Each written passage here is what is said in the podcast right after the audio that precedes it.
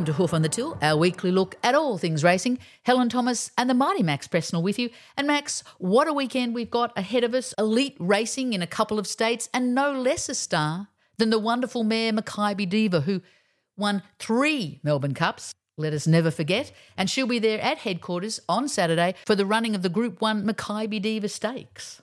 Yes, Helen, uh, topping off an intriguing period for racing. And of course, we're going to deal with Nature Strip and intriguing figures regarding his remarkable earning powers. And then, of course, on the racing front, we've got the controversial ride of Craig Williams on Giga Kick in the McEwen at Moonee Valley last Saturday. By gee, hasn't that created some turbulence? Then on the Sydney front, we have a later start for track gallops, regarded as historic.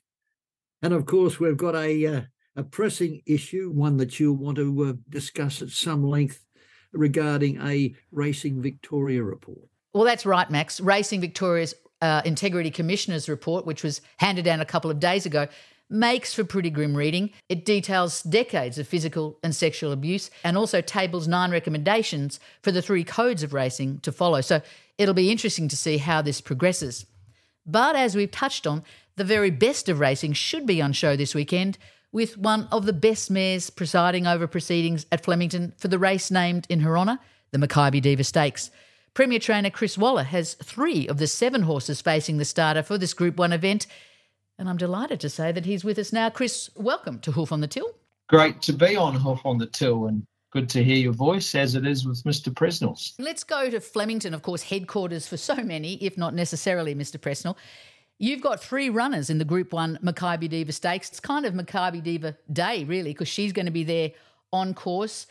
How are you looking at this race, Chris? How important it is for these three horses? Uh, it's a very important race. Yeah, it's a great day, and it's a big effort to get Makybe Diva there because these horses, when they're in the twilight of their lives, um, yeah, respect needs to be given to transport and taking them out of their normal environment. But it's a yeah, it's it's great to have them there because she was so such a, a revelation in terms of Australian stayers and fighting off the European imports, not only once but doing it three times as among the other races she's won. So she was the black caviar and Winx of her era, and she she's a big part of history. So that's great. So the race itself, um, we've got three completely different horses. We've got Princess Grace, who's had two Group One seconds already this preparation. Um, an American horse um, found great form here in Australia, and she looks to be a horse that'll keep the better horses honest. We've got Osipenko, who's a colt, who I think deserves to be a Group One winner, but hasn't done it yet. So he gets his chance Saturday from a good draw. And we've got a Melbourne Cup hopeful in Francesco Guardi, He's second up for the preparation. He's one of the Melbourne Cup favourites. He's by the amazing Frankel. And to the listeners, uh, what Frankel did on the race course was was very, very good among the elites that has ever graced the turf. But what he's doing in the Stallion Barn could even be better. He's got some amazing statistics of um, group and listed winners of around the 20% mark, which is almost unheard of. So not only did it on the racetrack, he's doing it in the barn. So we've got one by Frankel and Francesco Guardi running on Saturday as well. Chris, um, Francesco Guardi interests me greatly because um, I think he would have been one of the favourites for the Melbourne Cup last year had he raced after his Moonee Valley Cup when obviously the theory would be he'll be an even better horse this preparation. Yeah, he, he did come up a bit un, unannounced last last spring. It seemed to be when he got to Melbourne on his opposite leg to the Sydney leg that he just jumped out of the ground. He should have won the Bart Cummings. He was very unlucky. And then when he won the Moonee Valley Gold Cup by three or four lengths, yeah, he had announced himself. So, look, the Melbourne Cup's not getting any easier. It's tough on horses, but you need a tough horse to win it. And I think now as an Australian six year old, he is that type of horse. Just switching our point of attack for a moment. Um, the track times in Sydney racing, it's been described as, as, as historic, have been moved to a later starting time. Now, how do you think this will affect you and how, how do you think this will affect the industry? I think it'll only be a positive. Um, it will affect people in the short term. It's very hard for people to change that have been doing it throughout their lives. I've been doing it for 30 years or since I left school.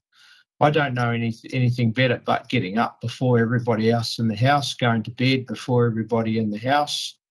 Um, and it can run 365 days a year. It's a relentless job. It's a tough job and it can be quite lonely. But I shouldn't be complaining. It's been very good to me. But the ones I do care for are the ones that are the strappers, uh, the ones that do have families that are young. Um, and yeah, they're constantly tired. Getting up at three in the morning, our stable starts at four, and most people these days have to drive half an hour or so to get to work. Cost of living's getting higher. Living in the cities such as Randwick and Rosehill or Parramatta, um, it, it's expensive. So most people are driving 30 to 40 minutes to get to work. Therefore, they've got to do it going home. Um, tiredness, fatigue, you've heard it all, but it is real. Uh, and it does affect young people. And quite often, racing can be a job until you find a better job. So there's a huge labour shortage at the moment. Employment's at the lowest ever levels it's been. And we're finding it tough to get new people, young people, and there's some amazing talent out there that we're missing out on. So I think it's a positive for the majority, and I think it's a big thing heading towards the future.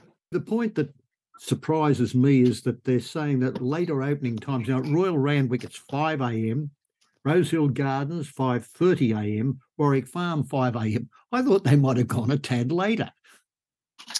I think that was the push but there's been, I've been trying for years and has had no luck.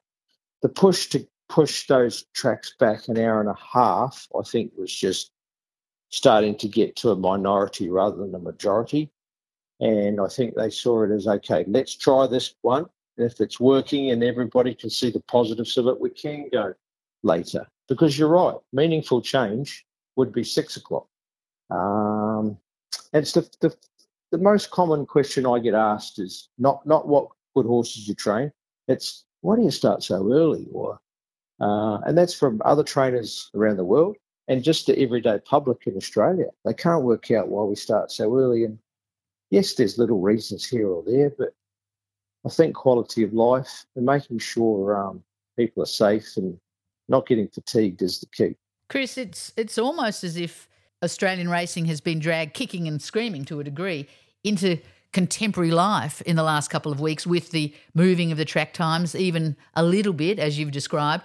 And of course, in the last couple of days, uh, the report that's been handed down by the Racing Integrity Commissioner for Racing Victoria, generating headlines like report finds decades of violence and sexual abuse allowed to go unchecked in Victoria's racing industries. I mean, obviously a long time coming.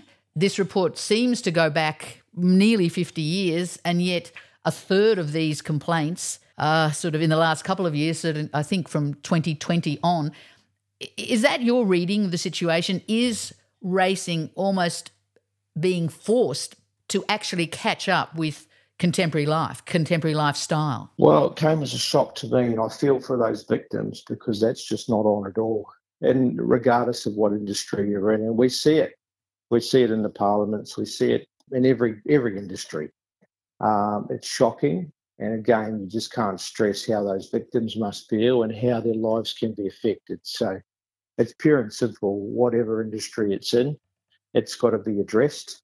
A um, little bit, a little bit surprised that it was just put out in the papers. Um, it's good that it's out there now, but I'm surprised that action hasn't been taken. Like you said, if it's going back 50 years, um, maybe things were put under, under the carpet back then.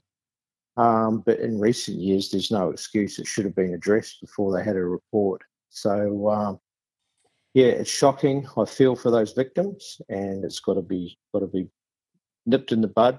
And racing's got to be, yeah, pure, clean, and staying within community standards from horse welfare to the people that work in the industry to gambling, you name it. We've got to stay with the times. The report itself, a number of times, mentions the culture of silence across the industry that is, and I'm quoting here, underpinned by an historical and widespread tacit discouragement of reporting.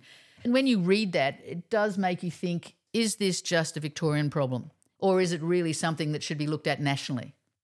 Well, it should be should be looked at nationally, of course, and I guess that would that would be made easier if there was a national body. But I'm sure every industry would be looking hard at themselves, and and and if they're in in the administration side of things and got integrity and compliance uh, as their main their main um, factor, I guess um, it'll be sorted out straight away. But uh, yeah, it's it's not ideal.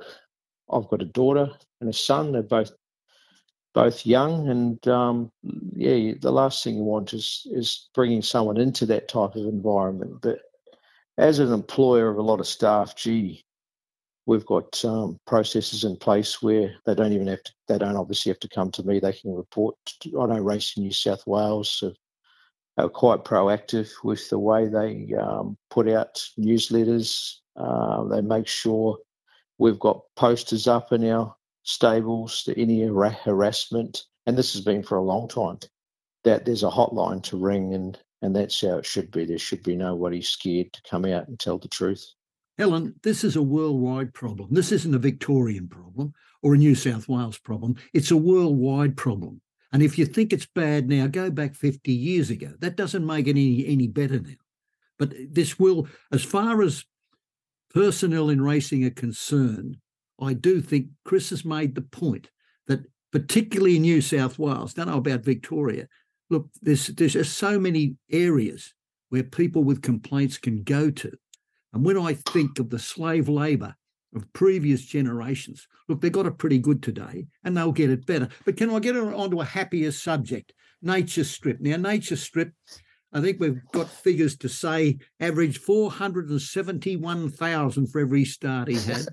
and uh, I would say that um, Nature Strip going for so long and being so fast for so long was Chris Waller's greatest training achievement. Better than Winx because, put it this way, with Winx he had more to deal with. But uh, uh, with with Nature Strip, no, what a wonderful horse. And we've lost this headline horse now. But Chris, the telling question is, what is going to be your next headline?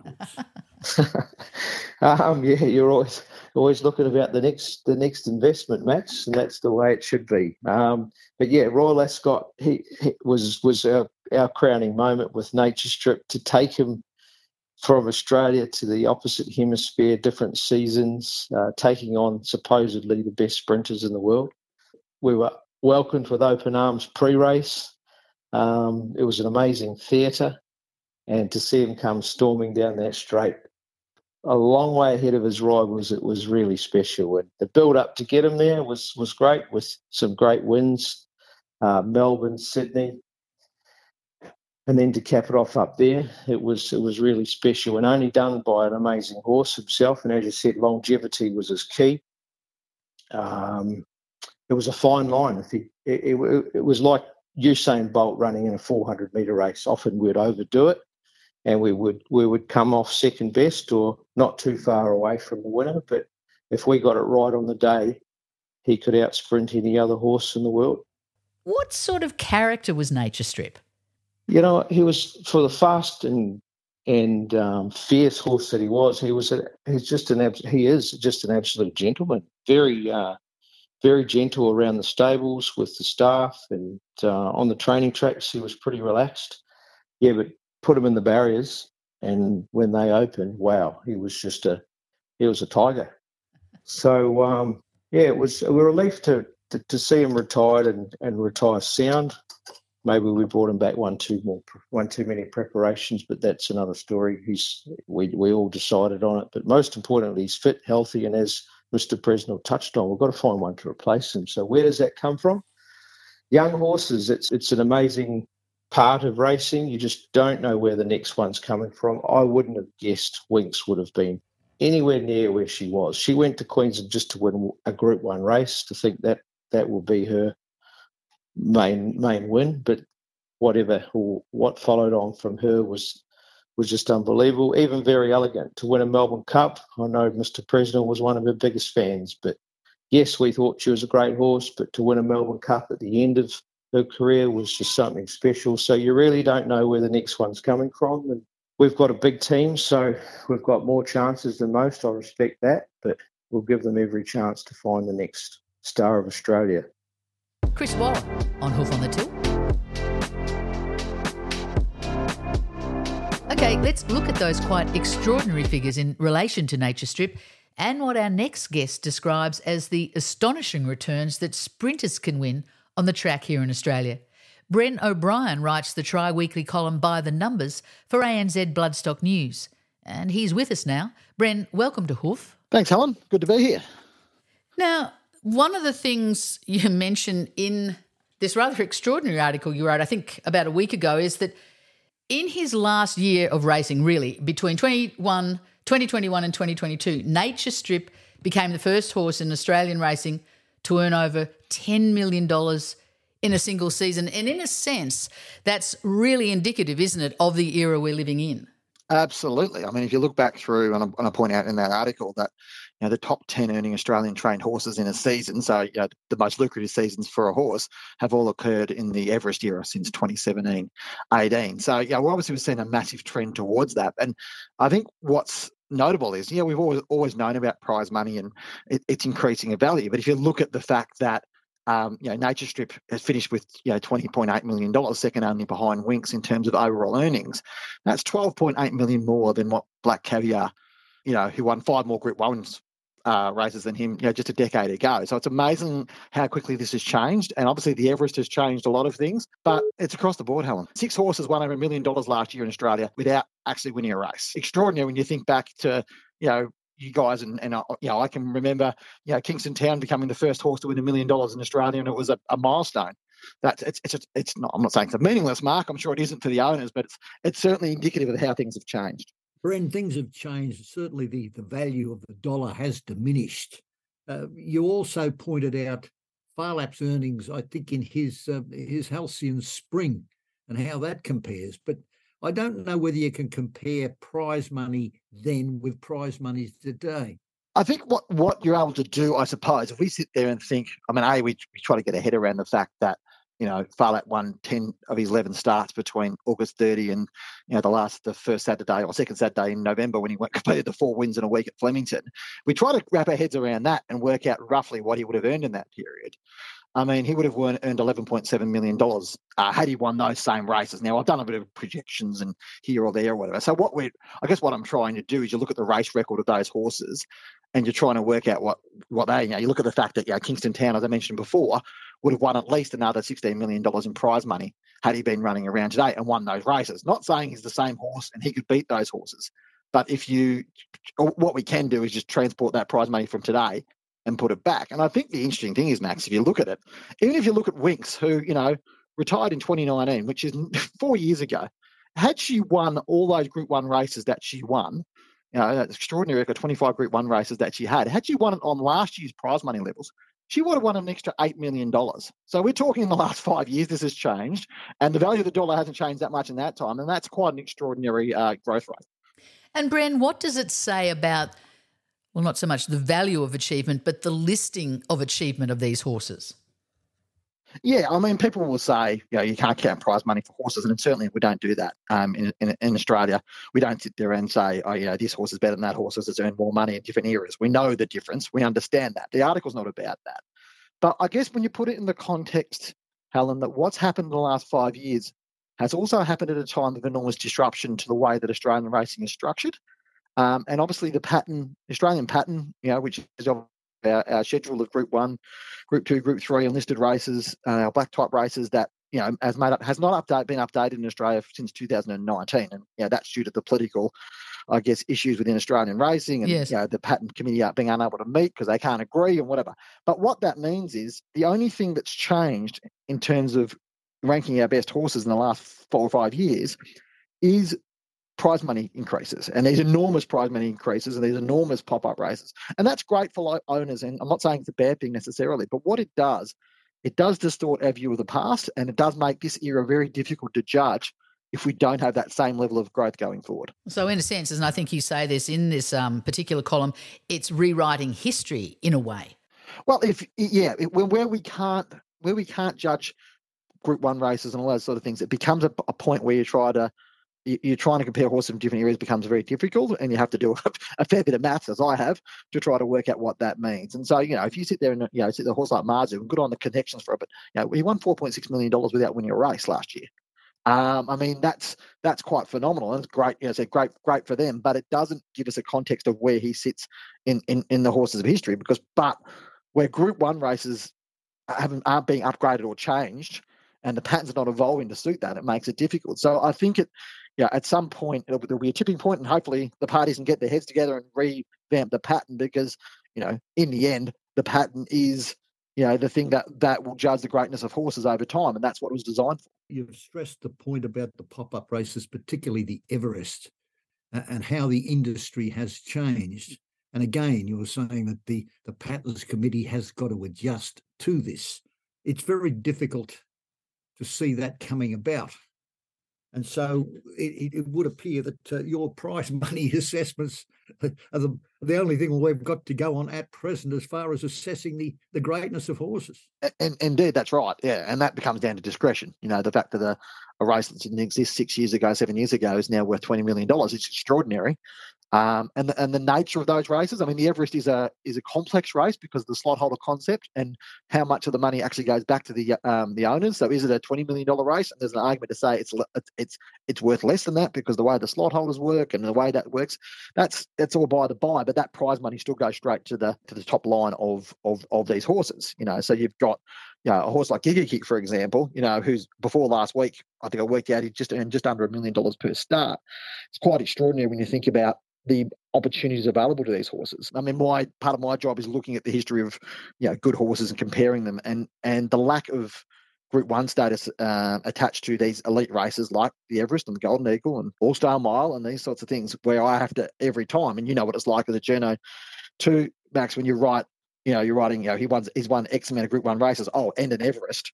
It's it's it's it's, it's kind of frustrating because we know that in any other world, the Everest is a Group One race because of the quality of horses that are contesting it. So, look, I, you know, I'm remaining optimistic that one day, you know, the powers that be can get their heads together and go, all right, let's have a look at this pattern. Let's look, look at the way we structure things. Let's look at what we do best, um, and let's revamp how we do things, and actually start talking about the language which has served us quite well for a considerable amount of time, and you know, 50 years or so, around this pattern around group one, group two, group three, and why that matters, and why it matters to the bloodstock industry, and why it matters to the value of thoroughbreds long term, and why it matters to the story of thoroughbred racing. Do you think that racing is as healthy with all this prize money being sprayed around and pop up races? And I, I concede the owners are doing well out of it, the trainers are doing well out of it, but is this a, a healthy trend? Uh, I guess the question is whether it's sustainable. And I guess the other thing too Max, is determining um, what success looks like for racing. Now, we've got a lot of uh, racing administrators that talk a lot about turnover and wagering and why that's driving things. But when you look at the challenges that the, I guess, the great story and great history of, of, of, horse racing and thoroughbred racing in Australia has, the challenges it has getting to the broader community, that's, you know, it's cut through is even less. So do we measure the fact that the success of racing is the amount of money that people gamble on it and therefore the amount of money that owners get back? or do we talk about other uh, you know, other key um, you know success points which are around about the way that racing story is told and whether it can continue to be you know front of mind for for for you know the Australian mindset. It's got a massive challenge in that regard, and in the end, if it becomes purely as it's been viewed probably in the last 10 to 15 years a gambling medium the challenge is it becomes difficult to sustain over time and it becomes quite niche and and yeah I, I think that that's probably my my greater concern. Um, and that what it gets back to, as I was saying before, when you start talking rather than about you know large amounts of money per race, you start talking about you know Group One races and Group Two races, what what a Group One horse does, and where they sit in history, and give that some context. That's how you start talking back to a broader public, rather than just sitting there going, you know, Bill Smith's running around in this race for you know, twenty million dollars. I mean, you know, it's it's all good for headline grabs and all that sort of stuff, but I'm not too sure if it actually sustains the the story that it needs to you know tell to the Australian all Australian public what the Everest was able to do. And the Everest doesn't exist you know in isolation. It exists because there was a there was a spot there for it in the market for Racing New South Wales to seize, and they've done a good job because Australia needed a Melbourne Cup type sprint race because we are best at pr- producing sprinters. That's what we currently do. Now, our the breeding industry and its preferences and all that sort of stuff has been going that way for a long time. Uh, in terms of producing you know, more horses that are, that are more suited to sprint distances and, and moving away from stamina pedigrees. Um, and that's a challenge for you know, what has been historically our greatest race, the Melbourne Cup and you know, yeah, that's a whole separate discussion. So, but I, I, think that what the Everest has done in a sort of, I guess, a brutal way, is is exposed the fact that racing needs to change its messaging around its history. Its history is really important, but then also that these, you know, that these sprinters now become the stars because they're the ones that have the homegrown stories, have got better stories to tell than a, you know, the, the lion's share of, of Melbourne Cup winners who are bred overseas and have very little backstory to them. And Bren, having said all that, I, I was heartened to read in your list that one of the best star stayers in recent times is, of course, Makybe Diva. She's won, I think this is right, $14.5 million through her deeds on the track. She's actually going to be at Flemington for the running of the Group 1 race named in her honour, the Makybe Stakes, this weekend.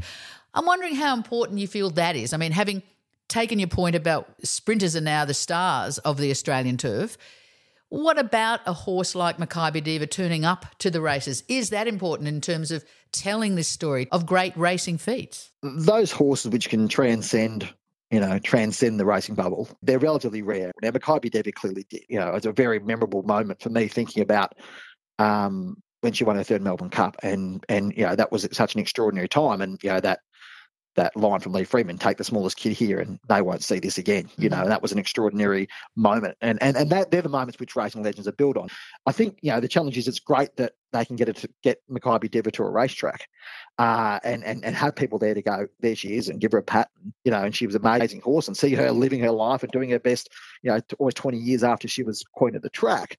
Um, the challenge is how you continue to take those stories to people beyond racing and beyond the track at Flemington on Saturday. You know, the people still follow and still understand those horses and still value those horses. And I think like, you know, places like Living Legends in, in, in Melbourne are, are crucial to that, to be able to, you know, reconnect to those horses. Because great horses are great horses. I, you know, I was at a uh, the Asian Racing Conference in in um, Melbourne earlier this year, and you know, I spent three days talking to every Tom, Dick, and Harry about the state of every racing. The highlight of my entire week was walking into a function and seeing Apache Cat just standing there and going over and giving me a pat and and just being close to that horse. And I think that that connection to the horse remains at the heart of you know what what's great about Australian racing. Bren, you talk a lot about numbers, son, but by gee, the passion is there.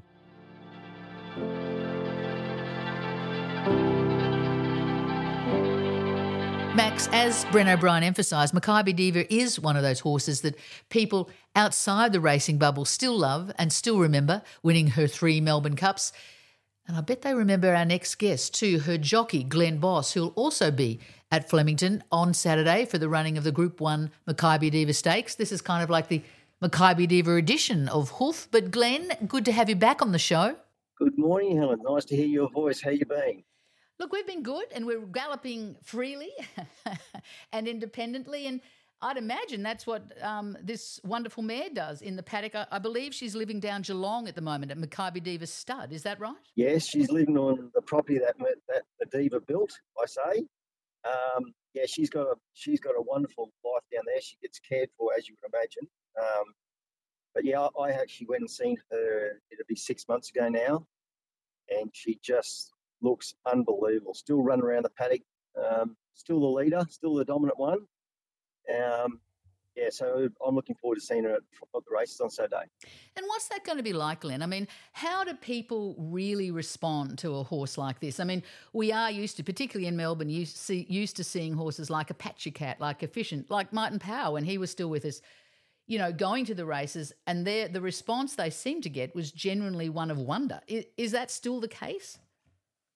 Yeah, pretty well. Um, funny story, like when I was down there, you know, six months ago, thereabouts, I had some pretty hard footballers who had really not much to do with racing, um, and they were very good at their own general at their own sports. But it's funny they kind of knew that they were in the presence of someone great when they when they met her. You know, it's they kind of walked away, and obviously, you know, I got to spend a bit of time with her, and it's quite emotional. You know, because you relive all those great memories and.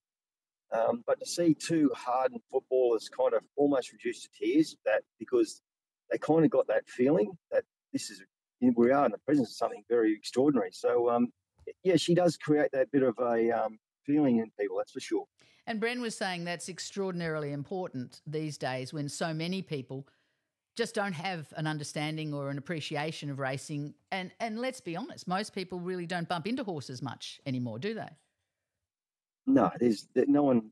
That, that connection between man and man and beast, man and horse is is few and far between now. Um, where you know, thirty years ago, twenty years ago, you know, lots of kids rode ponies, and horses, and stuff. But now it's a kind of a lost thing. But yeah, so when you when you do give someone an experience up close and personal, they're, they're really taken back by number one the size of the animal and how gentle they are, all those sort of things, and so um, it's it's good to watch actually people's reactions when you're just looking from the outside in. Mm.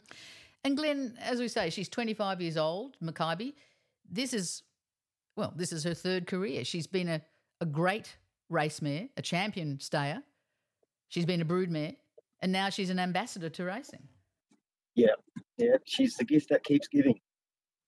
Glen, what she gave me, and I'm very hard to please when it comes to champions. I've only seen a few.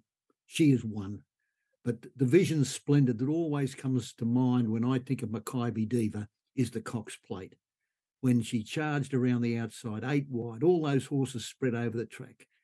Now, whenever I think of a memory, that always seems to pop up about first. And then I think of the third Melbourne Cup. That's what these horses do. That's what champions do you've touched on it. It's the aura, and I I'm delighted that you've seen her recently, and she hasn't lost it. She's still got that aura, and what what a wonderful horse she was and is, and the memories she left. And that's the great thing about champions. You know, they're there with you. They're there with you all the time. And uh, you know, she's. I, I still uh, I still get a buzz when I think of those instances, and uh, when I think of of G Boss too, which um, I think I gave you the Balls of Steel Award for your third ride in the Melbourne Cup, and what a great effort it was. Uh, mate, let's get on to a, a less savoury subject. Giga Kick in the McEwen at Moonee Valley last Saturday. Craig Williams has been criticised. What did you think of the ride? I, I thought, you know, to be very honest, it was a poorly judged ride. Um, should Craig lose the ride over that? I, I suggest no. I, I actually had the privilege of actually galloping that horse about four weeks ago, Max, and he's a proper horse. And he's put on he put on about forty kilos from his uh, Brisbane campaign. So he's come back a big, strong, robust gelding now. And I could tell in the you know that the, they went there thinking, hoping they could win, but they were going there knowing that he's going to very much need this run. So that's where the ill judgment came in. When the horse was slow to begin, Craig should have just went to plan C or D or whatever it is and said, okay, we're going to ride him conservative and I'm just going to let him rip home. If he's good enough, he wins. Uh, that's that's where it was wrong. But um, should he lose the road? 100% no, because you go back and look at all his rides on that horse in the in the past. I just get the impression that um, Craig went out last Saturday, and I think he said on this show that he thought that uh, Giga Kick was a freak. I think he rode him like a freak. He rode him like a good thing. And again, probably with the condition queries and everything like that. Yes, a badly judged ride. Yes, and he did hold his hand up and say it was a badly judged ride. Now, you know better than I do. If you get a second go at a ride like that, well, you do things differently, particularly when you get beaten. Oh, you know, I mean, like I said, it was his first up run yes, that could have affected his preparation going forward because, as you know, the most important run of a horse's preparation is generally their first run. Know, that's where you get it right. That sets the platform for the whole preparation. So that can, you know, if that goes wrong, uh, that can really alter your whole preparation. But that's that's remained to be seen now. But um, you know what, Maxie, you've got to look at all things. It's sport, right? The most pure, perfect thing about racing in particular is its imperfections. It's no, it's far from perfect. So things happen. Horses can go wrong. Jockeys can get it wrong. Trainers can get it wrong too. Don't worry about that. So just forgive and move on. Interesting points, Glen, and, and you're right. A, a professional sport, uh, the criticism involved is is pretty robust, isn't it? It's tough, often tough, and deeply personalised. Not necessarily in this instance. I'm talking sort of more generally, but in a way, it brings us back to where we started on the show. We were discussing that the report that the Racing Integrity Commissioner has handed down just in the last uh, couple of days in Victoria. Looking at it in a positive way, that report has been handed down. There are nine recommendations that are obviously being taken very seriously. But I'm wondering what you think the most pressing issue facing racing in Australia is right now. Being relevant in society, that's the biggest issue. And being relevant as a sport, that's the biggest issue we have. And how do we address that? I don't have the answer for that one because there's so many things you have, you have to address. But our sport to be relevant in 10 or 20 years, wow, I think we've got a lot of work to do in front of us. Racing has got a lot of work to do.